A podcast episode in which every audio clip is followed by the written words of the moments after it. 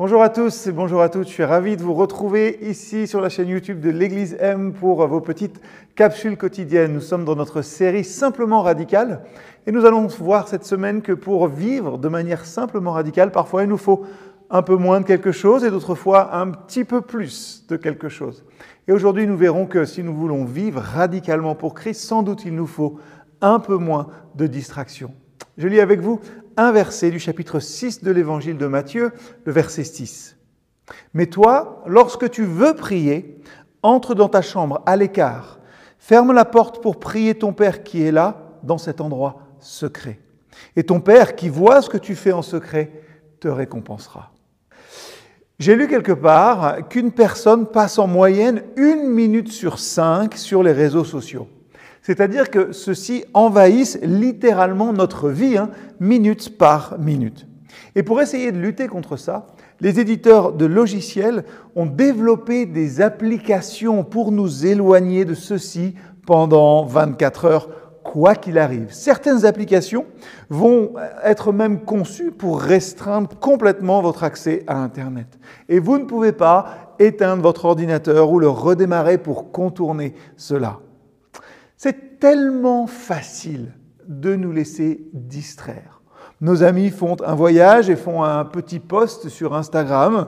C'est la rentrée, on voit les enfants euh, en photo, c'est Noël. Ce qui demande un peu plus d'effort peut-être, c'est d'être pleinement présent avec les autres et dans notre vie spirituelle aussi, et d'être distrait simplement par Jésus. Quand vient le temps de lire sa Bible ou de prier, ça peut être facile parfois de se dire, mais je perds un petit peu mon temps. On est agité, nos esprits commencent à vagabonder et nos doigts, hein, comme je le fais, vont chercher notre téléphone pour jeter un coup d'œil rapide et voir ce que font nos amis. Avec toutes nos listes aussi de choses à faire et toutes les opportunités que nous avons de nous connecter les uns aux autres, ça peut paraître artificiel, ça peut paraître en tout cas très difficile de s'arrêter, d'être immobile et silencieux face à Dieu et face à sa parole. Important de comprendre une chose, nous ne perdons pas de temps avec Dieu. En fait, c'est la meilleure manière d'utiliser notre temps que de le passer avec celui qui l'a créé. Il savait que nous aurions besoin de temps pour manger, pour dormir, travailler et nous brosser les dents. Mais il nous a quand même demandé de prier. Il nous a exhortés à passer du temps avec lui parce qu'il savait que ça pouvait tout changer dans notre vie. Bien sûr, c'est bien de garder son temps, de vouloir être maître de son temps, mais c'est encore mieux de garder son cœur.